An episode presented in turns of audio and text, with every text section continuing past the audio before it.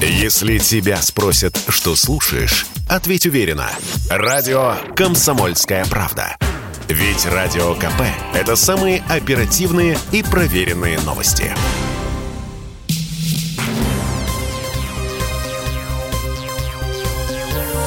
Темы дня. Вы слушаете радио «Комсомольская правда». Антон Челышев у микрофона. Продолжаем следить за развитием событий в ДНР и ЛНР. В результате диверсии в Донецкой Народной Республике есть раненые и погибшие граждане. Об этом заявил замначальника управления народной милиции ДНР Эдуард Басурин. Он заявил также, что вооруженные силы Украины сосредоточили на линии соприкосновения до 25 мобильных групп спецназа для организации терактов. Еще несколько сообщений э, с пометкой э, «Срочно». Э, глава оборонного комитета Бунда, глава оборонного комитета Бундестага заявила в очередной раз, сделала очередное заявление относительно поставок вооружений НАТО на территорию Украины. Мария Агнес Штрак-Циммерман сказала буквально следующее. Западу нет смысла поставлять на Украину тяжелые вооружения. Вы серьезно считаете, что если мы поставим какое-то оружие, это вызовет озабоченность у Владимира Путина или повысит военную устойчивость Украины? Знак вопроса. Я говорю, с военной точки зрения этого не случится, заявила Штрак Циммерман. Владимир Путин не боится НАТО, не боится нашего оружия. Конец цитаты. А, глава Следственного комитета России Александр Бастрыкин поручил возбудить уголовное дело по факту попадания украинского снаряда на территорию Российской э, Федерации, сообщают информагентства. И э, глава Пентагона в ходе визита в Литву заявил о том, что Соединенные Штаты готовы прислать еще тысячи военных на восточный фланг НАТО, если понадобится. А к нам присоединяется а, украинский политолог, директор Киевского центра политических исследований и конфликтологии Михаил Погребинский. Михаил Борисович, здравствуйте. Добрый день. А с вашей точки зрения, а, какой сценарий сейчас разыгрывается на территории ЛНР, ДНР, на юго-востоке Украины? А, действительно ли, с вашей точки зрения, все идет к обострению конфликта, к реальному противостоянию, к попыткам прорвать линию соприкосновения? Ну, мне кажется, все зависит э, от того, какую линию выбирает э, в этом конфликте э, Белый дом. Э, до сих пор они ясно давали понять, что им плевать на все требования Российской Федерации.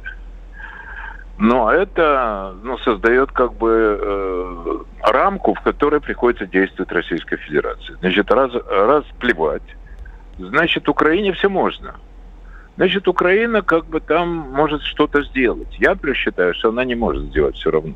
Как бы ее ни толкали, я считаю, что они все-таки э, идиоты, но не самоубийцы. Тем не менее, э, объективность заставляет как бы реагировать на такую возможность. Как реагирует Россия? Она э, значит, решает вопрос с Э, республиками непризнанными, и они как бы женщин, детей увозят в запасные зоны. Как вынужденную меру. И мне представляется, что э, мы находимся по-прежнему в, в стадии эскалации. И опять же, все решается не тут, не в Киеве, и, и не между Киевом и Донбассом это решалось бы между Киевом и Донбассом, если бы Киев согласился сесть за стол переговоров с ними и поговорить. Но им жестко, жестко запретили это американцы. Поэтому все решается там. Если сейчас я только видел, что министр обороны э, э, Соединенных Штатов сказал, что вторжение России не, э, не обречено на вторжение. То есть э, что-то меняет, не знаю. Если это первая ласточка о том, что, значит, они хотят как бы уменьшить э, вот это нападательное настроение и игнорирование, полный игнор как бы требований России. Если это так, то дальше мы будем двигаться в сторону деэскалации. А если они будут продолжать, то, ну, слушайте, я не знаю, мне кажется, что Россия э, ведет себя очень интеллигентно, э, учи, и выражение выбирает интеллигентно. Если бы Россия вела себя как э, Ким Чен Ир, э, который вообще по сравнению с Россией даже э, меньше, чем комар, э, на которого угрожали какие-то как бы э, угрозы супер уничтожить. Но он там поставил какие-то, э, значит, на, на границу с Южной Кореей как бы свои, свою артиллерию. И сказал, завтра буду стрелять. И все прекратилось. Они увели свои как бы корабли и все такое. Потому что они знают, что от него можно ждать что угодно. От Путина нельзя ждать что угодно. Поэтому слова Путина о том, что военно-технический ответ, все это не воспринимается всерьез. Все это пока для них но ну, особенно для, для там, Урсулы фон дер Ляйен, от, значит, э, руководства Британии, которое посчитало, что она опять владычица всех морей. Это все блеф. И до тех пор, пока они будут э, считать, что это блеф, Россия будет отступать. Вот вот как я это понимаю. Михаил Борисович, э, вы наверняка следите за тем, как ситуацию комментируют э, украинские средства массовой информации, а они, к, собственно, к чему готовят э, население, точнее, к чему подталкивают, каким выводом подталкивают э, свою аудиторию населения Украины? Вот население ждет того, что начнется война, или нет такого ощущения, и, в общем, украинские СМИ тоже к этому не подталкивают? Несмотря на то, что истерика, которую придумали Соединенные Штаты, продолжается, количество людей, которые допускают, что возможно вторжение и большая война, уменьшается. Это последние данные опросов общественного мнения. Не очень мне понятно, но, видимо, поскольку неоднократно как бы они называли даты, это не состоялось, люди начинают думать, что это все тоже блеф. И поэтому для большинства людей нет проблемы, завтра будет Путин в Киеве. Нет такой проблемы. Но все равно, а, значит, есть же люди, особенно в нынешней ситуации, когда в экономически и социально тяжелом положении находится более трети населения страны, очень тяжело. И, и на этом фоне вот пугают людей и так далее, или рассказывают, какие мы крутые, мы сейчас там защитим, или наоборот захватим там еще какие-то русские сегодня э, земли, которые когда-то были наши и так далее. На этом фоне они начинают нервничать. И э, я не знаю, такой статистики нет, но я вполне допускаю, что в этих людей начинаются серьезные кризисные явления в психике и не только в психике. Так что Большего я сказать не могу. Я не вижу каких-то явных признаков того, что люди там закупают, не знаю, соль спички. Я хожу по магазинам и все спокойно. А, спасибо. Спасибо большое. Михаил Погребинский был на связи со студией, украинский политолог, директор Киевского центра политических исследований и э, конфликтологии о ситуации на Украине. А, на прямую связь со студией выходит политолог, эксперт по вопросам евразийских исследований Аслан Рубаев. Аслан Владимирович, здравствуйте. А с вашей точки зрения, как обострение ситуации очередное в Донецкой и Луганской народных республиках а, отразится на других а, тлеющих конфликтах на территории постсоветского пространства. Абхазия, Южная Осетия, Нагорный Карабах в частности. Ну, знаете, это давняя стратегия американцев. Они приняли на вооружение, об этом еще говорил покойный э, Збигнев Бзержинский, о том, что вокруг России нужно сузить кольцо сосредоточить как можно больше очагов напряженности. И вот сегодня это происходит. Мы вот в начале года еле-еле потушили один из таких очагов, который мог вспыхнуть а, в а, Казахстане, остальные да, находятся в такой полуостывшей, я бы сказал, фазе. Но сегодня тоже давайте признаем, да, в Донбассе ситуация непростая, но в основном мы сейчас пока что еще находимся только лишь в состоянии информационной войны и, э, которые раскручивают, конечно же, с одной стороны, э, только с одной стороны, и это делают американцы. Э, Россия войны не хочет, очевидно.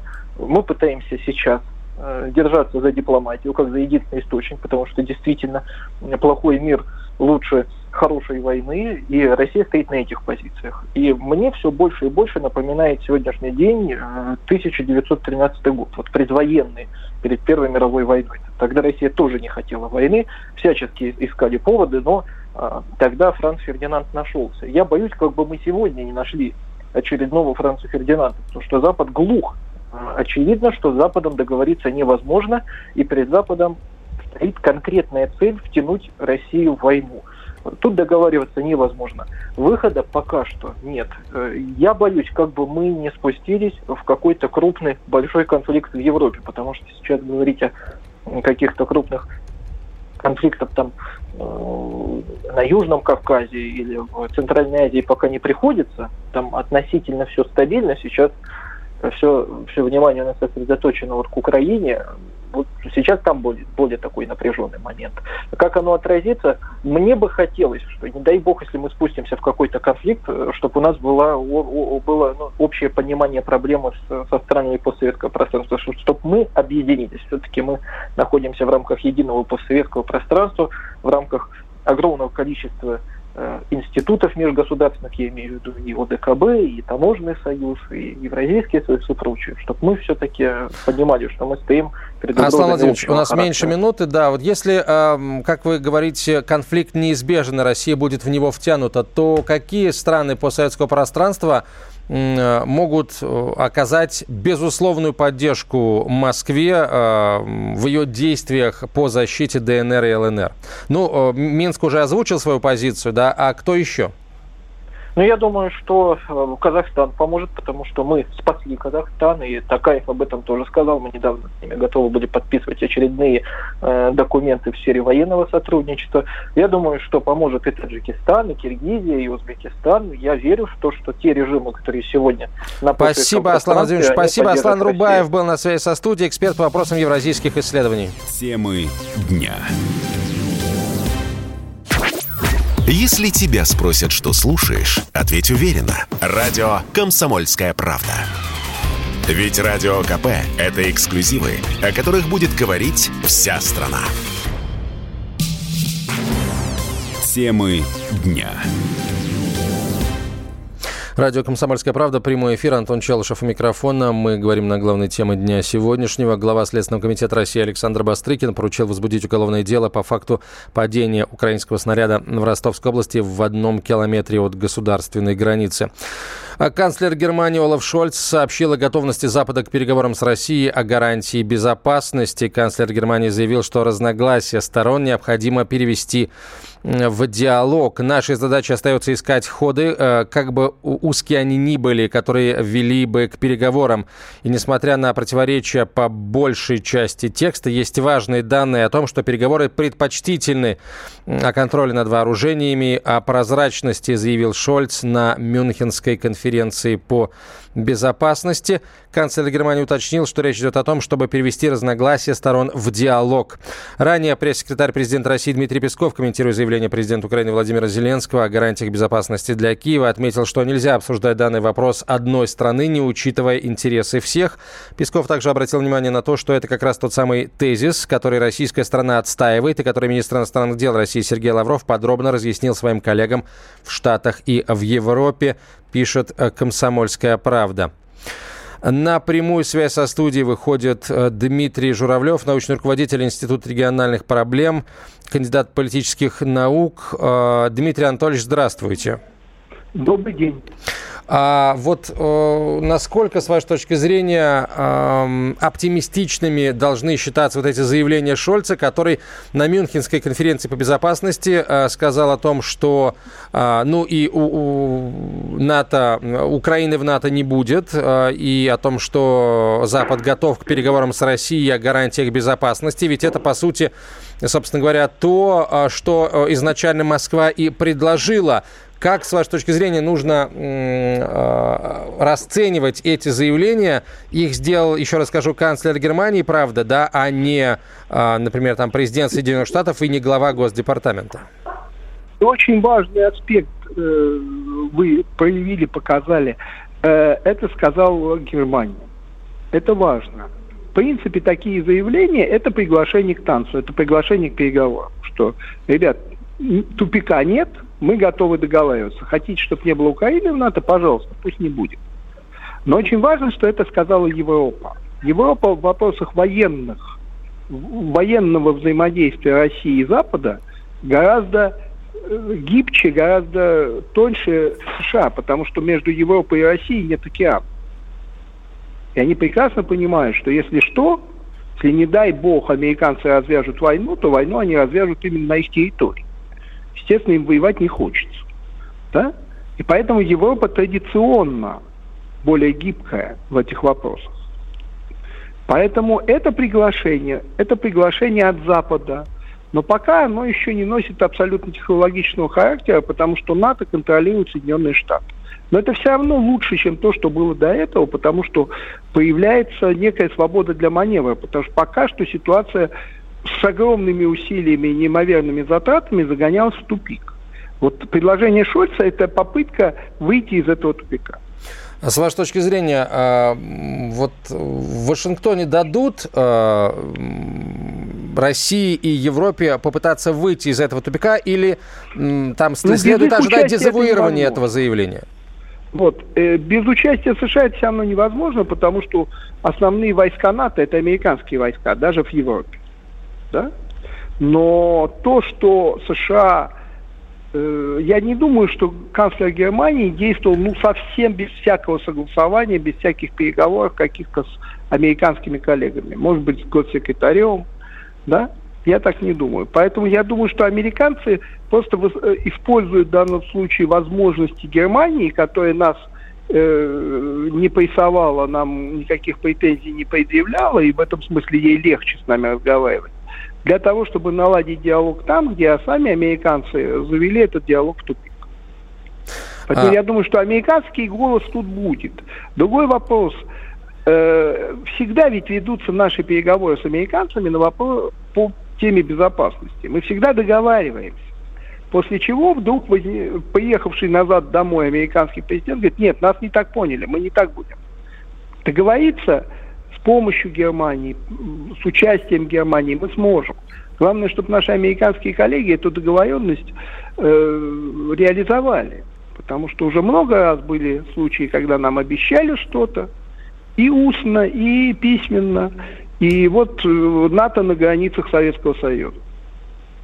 Дмитрий Анатольевич, то есть получается, что сейчас вслед за вот этим заявлением Шольца должны последовать какие-то конкретные шаги, э, там, с трех сторон, Вашингтон, э, Брюссель, Москва, для того, чтобы, ну, от слов о переговорах непосредственно к ним перейти. Мы правильно понимаем? Ну, собственно, начать переговоры. Да, да конечно. Причем, я так понимаю, что поскольку выступили немцы, то теперь ждут каких-то слов от нас.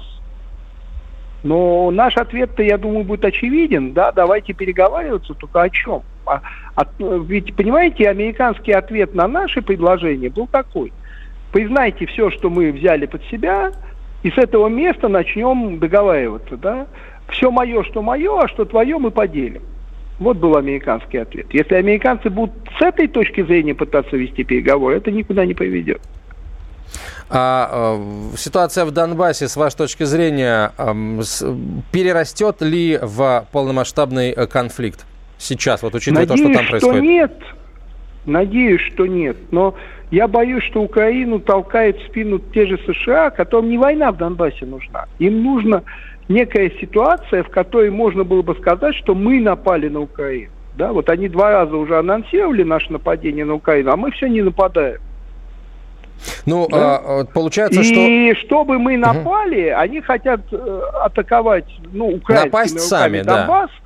А мы, бы пытаясь защитить мирных жителей, ну просто даже помогая им уйти из Донбасса, можем оказаться на той стороне, и вот будет та самая агрессия, которую они так героически ждут. Они бедные умучились уже, что агрессии обещает, а ее нет. Русские опять не пришли. Стоит ли здесь надеяться на, об, на какую-то эм, такую объективную позицию ОБСЕ, которая могла бы выступить в, в качестве свидетеля да, того, что, а? что на самом деле происходит? Вот проблема с объективностью. Она да, не только могла бы, она и должна по уставу выступить. Ну, собственно, да. С, э, да. с этой точки зрения. Но она этого не делает. Если бы ОБСЕ все, все эти 8 лет действительно выполняла бы свои задачи, сейчас бы никаких катастроф не было. А было бы два цветущих края, э, Восточная Украина и Донбасс. Спасибо большое, Дмитрий Анатольевич. Дмитрий Журавлев был на связи со студией, научный руководитель Института региональных проблем, кандидат политических наук.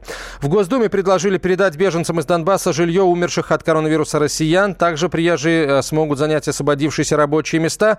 Э, с таким, эм, таким мнением поделился член Комитета Госдумы по бюджету и налогам Евгений Федоров. Депутат пояснил, что пандемия существенно сократила население нашей страны.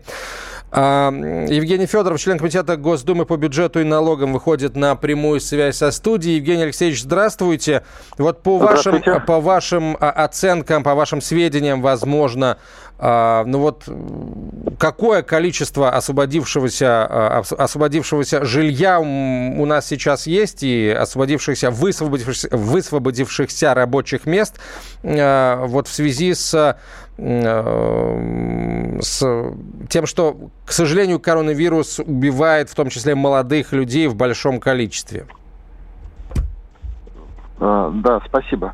Но мы же знаем цифры. Около миллиона человек Россия э, теряет население ежегодно. Это, понятно, э, погибших значительно больше, но даже с учетом мигрантов, родившихся, миллион потерь в год. Вот результат коронавируса. Соответственно, каждый год по миллиону.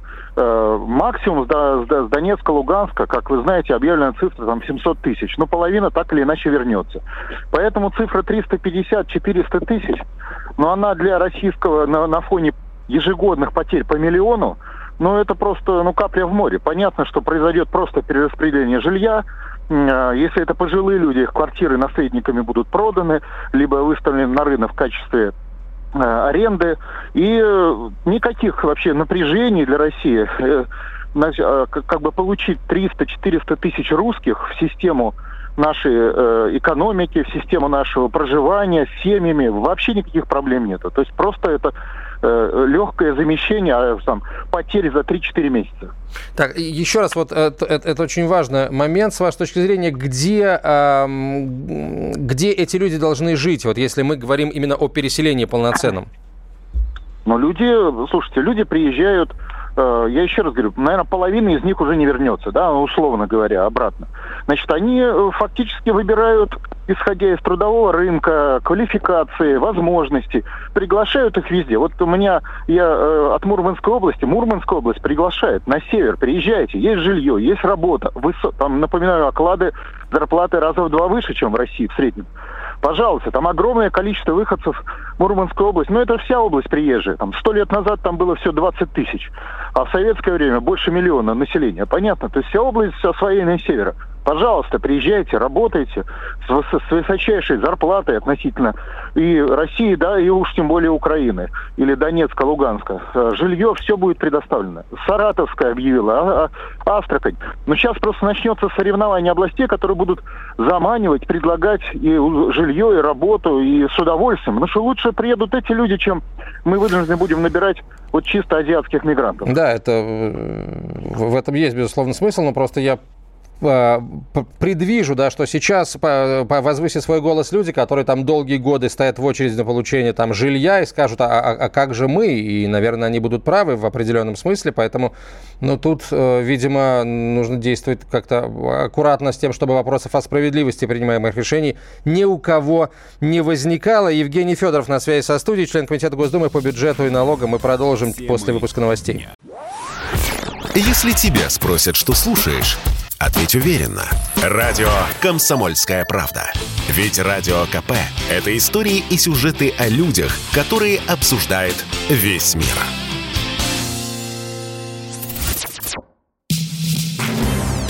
Темы дня.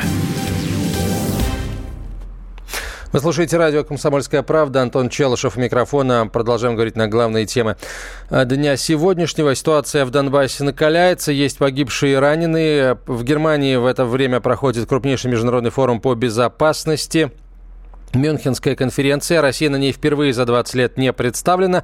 Зато участвуют порядка 35 Э, президентов и представителей правительств других стран. Туда поехал глава Украины Владимир Зеленский, несмотря на совет американского лидера Джо Байдена не ехать э, в Мюнхен, э, поскольку Россия якобы воспользуется его отсутствием в стране.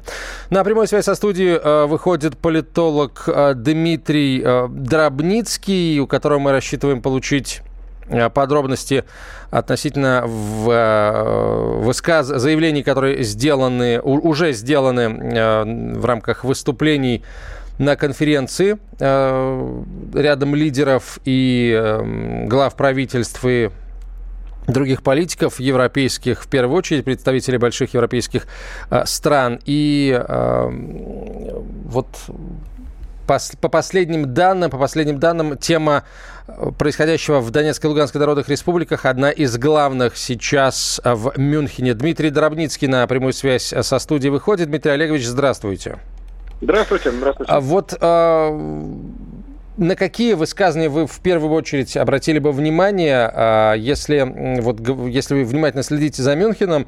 А, все сейчас, а, все сейчас цитируют и пытаются анализировать слова канцлера Германии Олафа Шольца, который, с одной стороны, сказал, что Украины в НАТО не будет, с другой стороны, заявил о том, что Запад, коллективный Запад готов к переговорам с Россией. Ну, да, я думаю, что все-таки в, в речи Шольца выделена, ну, нами, во всяком случае, выделена, выделена, так сказать, нам такая достаточно мягкая часть. Э, в некотором смысле вся вот эта вот э, сейчас конференция по безопасности в, э, в Мюнхене превратилась в такое, знаете, чем-то она напоминает э, тимбилдинг такой, знаете, в, в компании. Или как в пионерском лагере, знаете, так сказать, там, понятно, общая какая-нибудь игра, где нужно очень громко выкрикивать речевки, вот, э, заучивать песни какие-нибудь пионерские и так далее. Кто, так сказать, шагает дружно в ряд, пионерский наш отряд. Вот э, в основном, если не брать каких-то там э, попыток осторожно зайти, так сказать, все-таки со стороны дипломатии, немножечко, так сказать, хотя бы для своих избирателей изобразить из себя голуби мира, так сказать, вот со стороны там на Олафа Шольца, то, в общем, в остальном это вот напоминает вот э, такая вот... Я вот сейчас хотел сказать шабаш, но не буду, не буду, да, как бы такой вот пионерский, пионерский тимбилдинг такой. И выступления вице-президента Харрис и многих других, в общем, так сказать, там всякие там а, панели, которые проводились, они все крутятся в одну, вокруг одного, насколько они все едины, насколько они в едином порыве, Э, Запад никогда не был так един, как сейчас, ну и так далее. На деле, конечно, это все вот сказано и по поводу единства Запада, и по поводу вот этого всего, как бы оно, оно в общем э, неправда. Вот, поэтому конференция превратилась в такого рода показательную, знаете, демонстрацию, вот как собирались на заводах в Советском Союзе там кого-нибудь осуждать. Вот, вот, вот такой вот осуждают, такое вот производственное совещание, собрание, все, так сказать, кричат, говорят, пресса кругом там и так далее. А, ну, но, тем не менее, вот э, высказывание Шольца относительно готовности коллективного Запада к переговорам с Россией, это, это, это серьезный шаг, с вашей точки зрения? Это действительно сигнал там всем и Москве, и Вашингтону, что, э, в общем, Европа-то не ну, настроена ну, да, да, обострять, да, обострять ситуацию, да. Да, да, обострять, обострять ситуацию пока будут, потому что пока что это тактически выгодно. Поэтому пока ситуацию обострять будут. Вот, но давайте говорить серьезно, серьезным шагом навстречу переговорам было хотя бы просто прекратить врать оттуда. Знаете, вот открываешь, э, так сказать, утром, а, там, вечером, ночью, там, э, сайты известных э, новостных агентств, американских, немецких, французских, британских, начинаешь читать, и ты понимаешь, что они пересказывают друг друга, пересказывают общие риторические приемы, и все это, в общем-то, ложь. Более того, я так думаю, что наиболее профессиональные репортеры, корреспонденты и редакторы с большим стажем в этих изданиях, в этих новостных агентствах, прекрасно знают, что они распространяют ложь. Знаете, вот если, э, да, политические лидеры то же самое, они ведь повторяют ровно то же самое, что говорят, так сказать, эти самые новостные агентства.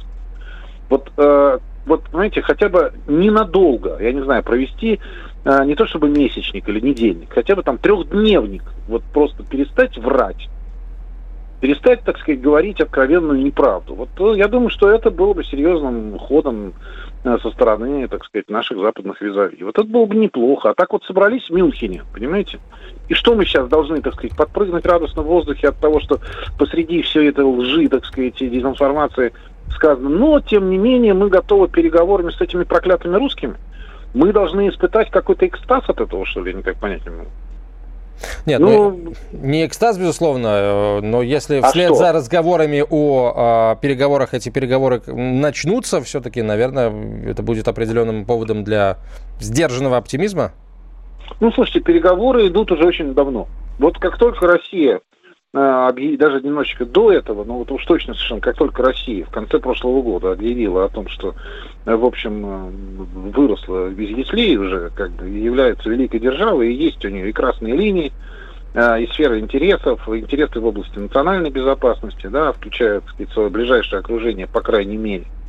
Переговоры идут непрерывно. Ездят нам представители различных вашингтонских кланов, европейские лидеры постоянно ездят к нам сюда – ездят к нам сюда, возвращаются туда, и что они рассказывают? Они рассказывают, мы рассказали господину Путину, насколько он плохой, на какой он агрессор, и что в случае, если он еще вот хоть шаг сделает, мы вообще Россию, так сказать, экономически уничтожим. И вот это продолжается на протяжении сколько? Какая-то часть декабря, весь январь и, так сказать, 19 э, дней февраля. Понимаете, вот такие переговоры. Переговоры идут. Вы за переговоры не беспокойтесь. Несомненно, консультации на самом разном уровне идут. Вот. А другое дело, что, знаете, вот что бы я хотел еще сказать по поводу того, что и Байден об этом говорит, и вот Харрис вынуждена было сказать, она, так сказать, всю речь посвятила там единству Запада, потом сказал все-таки переговор. Вы поймите, ни на какой широкомасштабный конфликт, в том числе, так сказать, финансово-экономический, Запад попросту не готов. По этой причине, в конце концов, будет объявлена победа западной дипломатии.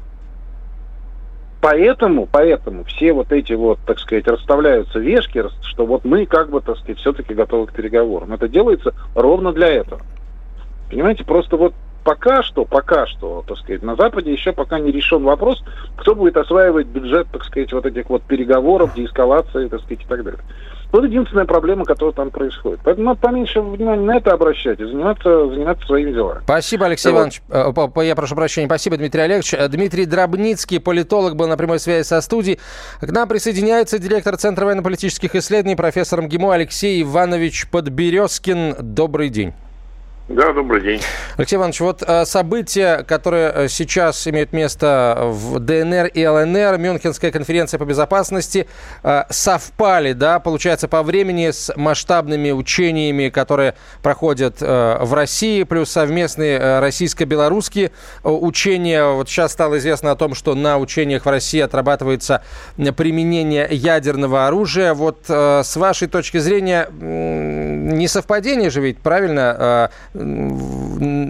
Наложение одного на другое всех вот этих э, событий, потому что, ну, очень легко представить, как, например, российские учения, да еще и вот с такими заявлениями министра обороны э, сейчас э, подаются в западных СМИ, дескать, смотрите, на фоне готовящегося якобы, да, в кавычках, нападения на Украину, Россия еще и тренируется применять ядерное оружие. Да нет, конечно, не совпадение. Все такие вещи планируются. Вообще стратегическое планирование, особенно военное планирование, оно рассчитано на месяцы. Но тогда мы к этому случайному совпадению и еще призыв резервистов. И случайно вдруг оказались три ракетных крейсера в Восточном Средиземноморье. Случайно 10 э, десантных, больших десантных кораблей в Черном море. Ну и многие-многие все остальные случайности. Нет, конечно, я здесь слышал концовку выступления э, э, коллеги предыдущего, он, конечно, мягко говоря, излишне оптими... опти... излишних э, оптимизмом страдает. Вот тот самый оптимизм, который нас уже лет 30 вводят очень, очень часто Это вы имеете в виду слова господина Дробницкого о том, что не будет, не готов Запад ну, на да, масштабный да, конфликт, да. военно-политический ну, и экономический? Я, я могу просто, просто могу процессировать, что ничего не будет, однако уже идет. Однако уже стреляют, уже сотни разрывов есть, уже есть разрывы на российской территории, уже есть э, тысячи беженцев. Это что, все просто так? Да, это все что, совпадение? Ну, глупости, конечно. У нас таких диванных стратегов развелось сейчас немеренное количество в стране. Э, вот, поэтому, э, как бы, они во многом дезориентируют общественное мнение. А осуществляется серьезное силовое давление. И Путин ведь не случайно сказал, что дальше будут санкции усиливаться они будут усиливаться, надо к этому быть готовы. Надо понимать, что эти санкции будут максимально использованы против нас, против России, против ее развития. И в этом смысле у нас есть некоторые аргументы, в том числе аргументы ядерное оружие, А что такое ядерное оружие на самом деле? Это, между прочим, не только э, межконтинентальные баллистические ракеты, тяжелые бомбардировщики и баллистические ракеты подводных лодок. Это, кстати, и ракеты средней дальности. Это даже те самые ракетные крейсера и э, суда, которые находятся в Черном море, которые могут стрелять. А, между прочим, их э, ракеты э, могут быть разные с разными боеголовками. Они могут быть с ядерными, а могут быть и с обычными. И, ну, на секундочку, представьте себе, что вот по тем самым выстроенным к нападению украинским э, батальоном танковым будет нанесен удар этими самыми баллистическими ракетами средней дальности или крылатыми ракетами, которые оснащены не ядерными Спасибо, Алексей Иванович. Э, к сожалению, времени больше нет. Алексей Подберезкин был на связи со студией, директор Центра военно-политических исследований, профессор МГИМО. Если тебя спросят, что слушаешь, ответь уверенно. Радио «Комсомольская правда». Ведь Радио КП – это самые оперативные и проверенные новости.